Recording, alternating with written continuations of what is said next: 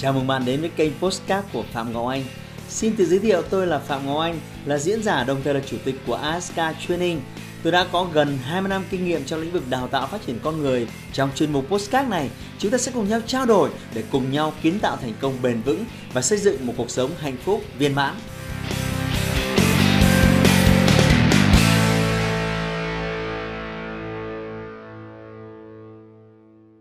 Chào mừng bạn quay trở lại với kênh youtube của Phạm Ngọc Hôm nay chúng ta sẽ nói về chủ đề đầu tư Với một cái vấn đề mà mình vừa mới hỗ trợ học viên uh, uh, giải đáp. Uh, Tuy nhiên mình thấy đây là một cái vấn đề nó rất là phổ biến với những ai quan tâm đến khía cạnh đầu tư. Uh, Và vì vậy thì mình phải nói về cái câu chuyện này Để cho mọi người cùng có một cái bài học quan trọng. Tình huống thế này. Đó là một bạn uh, bạn mua một cái bất động sản nghỉ dưỡng uh, 2 tỷ rưỡi và bạn ấy vay ngân hàng à, một tỷ rưỡi. Tiền mặt của bạn ấy khoảng một tỷ. Và gốc lãi bây giờ bạn phải trả ngân hàng là khoảng 20 triệu một tháng. Ừ. 3 năm đầu tiên thì à, chủ đầu tư à, khai thác. Thực ra thì chính xác là bất động sản của bạn ấy khoảng hơn 3 tỷ. Nhưng mà 3 năm đầu thì chủ đầu tư Ờ, cái lợi nhuận từ việc khai thác thì chủ đầu tư đã trừ thẳng vào cái giá mua thanh toán. Nên là bạn chỉ phải thanh toán 2 tỷ rưỡi thôi. À, nhưng thực ra là cái bất động sản này chỉ giá nó hơn 3 tỷ. Thế thì à, à, và bây giờ thì bạn ấy gặp rất nhiều khó khăn. Khó khăn lớn nhất là là mỗi một tháng thì à, phải cổ ra trả một cái khoản lãi 20 triệu trong khi một tỷ thì nằm chết ở đấy.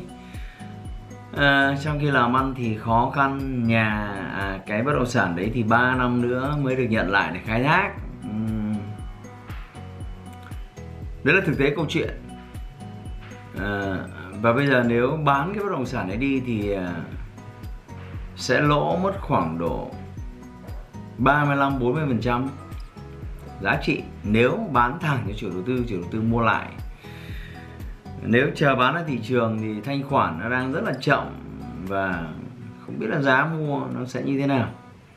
Và bây giờ thì rất là bối rối. Nếu mà bán thẳng chủ đầu tư bán luôn bán nhanh thì coi như là chả lấy lại được cái gì. Vừa phải trả phí phạt của ngân hàng trả trước hạn. Rồi là à, người ta chỉ mua lại có 65 70 phần trăm thôi mà ừ. thế thì coi như cái phần 1 tỷ vốn là coi như bay. Thế thì tôi thấy ờ, nhiều người mua bất động sản để đầu tư. Và à, mọi người hay nhận được các cái cam kết là khả năng sinh lời 12 đến 15 phần trăm mỗi một năm. À, và 7 8 năm là thu hồi vốn. Rồi à, một năm đầu hai năm đầu ba năm đầu khai thác là trường ngày tiền. À, ví dụ một cái bất động sản mà 3 tỷ mà bây giờ mỗi một tháng mà khai thác là 15 triệu thế thì mọi người 18 triệu mọi người thấy bắt đầu là mọi người nhầm tính thì mọi người thấy nó hời lời. Nhưng có một cái thứ mà ít ai tính đến à, một cái thứ mà tôi cho rằng đây là một cái bẫy đó là thực sự cái giá trị thật của cái bất động sản đấy à, nó nó có đáng với cái giá số tiền mà bạn bỏ ra mua hay không? Thì ít ai tính đến. Chính xác ở đây là một cái à, một cái căn hộ nghỉ dưỡng à, 40 mét vuông. Và nếu theo chủ đầu tư tính toán là hơn 3 tỷ một căn hộ nghỉ dưỡng hơn 40 mét vuông hơn 3 tỷ. Giá sau khi đã trừ đi tiền thuê được ưu đãi này nọ là 2 tỷ rưỡi phải thanh toán. À, không phải ở Hà Nội, ở Hải Phòng, Cát Bà. Thế thì theo các bạn, giá trị của bất động sản đấy như thế nào? Tôi cho rằng là quá đắt. Thế thì à, tôi nhìn thấy rất rõ cái câu chuyện rất nhiều bất động sản. Người ta đưa ra một cái giá, rồi người ta đưa ra rất nhiều các cái mình nhìn thấy kèo thơm ấy, rất đầu tư tỷ lệ lợi nhuận à, trên vốn phải bỏ ra này rồi là thế này thế kia. Mình thấy là tỷ suất như thế nó quá hời thậm chí đi vay ngân hàng 90 phần trăm một năm. Nhưng mà cái này lợi nhuận 13 15% một năm cơ mà. Ôi thế này tính ra mình vẫn lời lời chán. Thế là chưa kể các cái hấp dẫn hơn nào là ân hạn khiến chúng ta vướng vào một cái một cái kèo bất động sản mà tôi thấy thua thiệt đủ đường phần nào cũng thua thiệt còn với ông học trò của tôi thì bây giờ tôi nhìn thấy rất rõ là một tỷ của ông bây giờ nằm chết một chỗ và bây giờ nếu thanh khoản nhanh ờ, đặc biệt là cái mùa này thanh khoản về bất động sản, giá nó đau kinh khủng ừ. cá nhân đây tôi cũng đang muốn cơ cấu lại cái danh mục đầu tư, tôi thấy nó nó không dễ dàng. Đặc biệt là các bất động sản liên quan đến nghỉ dưỡng, các bất động sản liên quan đến du lịch thì nó càng nó càng sập giá kinh khủng. Vì vậy, lời khuyên của tôi là bạn hãy hết sức cẩn trọng với những cái việc đầu tư bất động sản. Để rồi cần phải sử dụng đòn bẩy, rồi phải vay ngân hàng thì có một cái kẽ hở mà bạn ít để ý đến đấy là giá trị thật của bất động sản bạn mua nó có tới hay không. Tôi nói thẳng này cho các bạn dễ hiểu. À, một cái bất động sản nếu bán 2 tỷ là đã có lời đúng không? Nếu bán 2 tỷ đã có lời.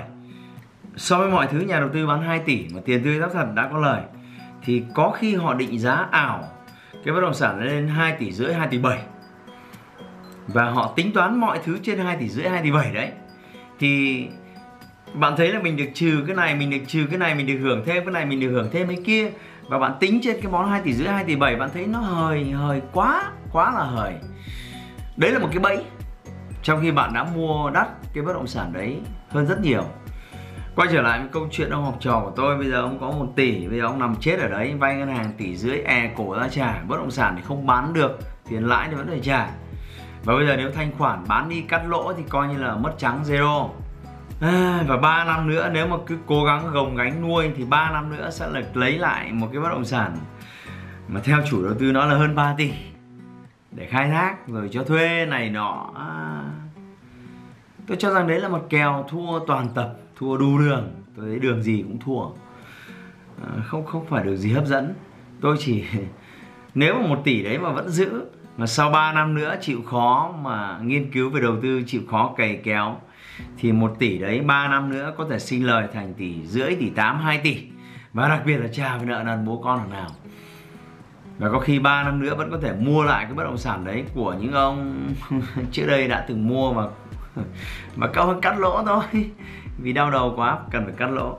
Vì vậy hãy cảnh giác với các bất động sản bạn mua với rất nhiều những cái rất nhiều những cái ưu đãi liên quan đến giá thuê liên quan tỷ lệ hoàn vốn liên quan cam kết mua lại liên quan đến việc là ân hạn liên quan đến uh, chưa kể những cái hợp đồng vay bất động sản tôi tới 20 năm 30 năm. Nghe rất là hấp dẫn số tiền phải trả hàng tháng. Chỉ uh, chỉ ngang bằng hoặc nhiều hơn một chút so với tiền đi thuê nhà. Đấy là một cái bẫy đó tôi biết rất nhiều cái món bất động sản đang phải trả lãi à, gốc chỉ tầm 10 triệu một tháng. Đúng là ngang với tiền thuê nhà.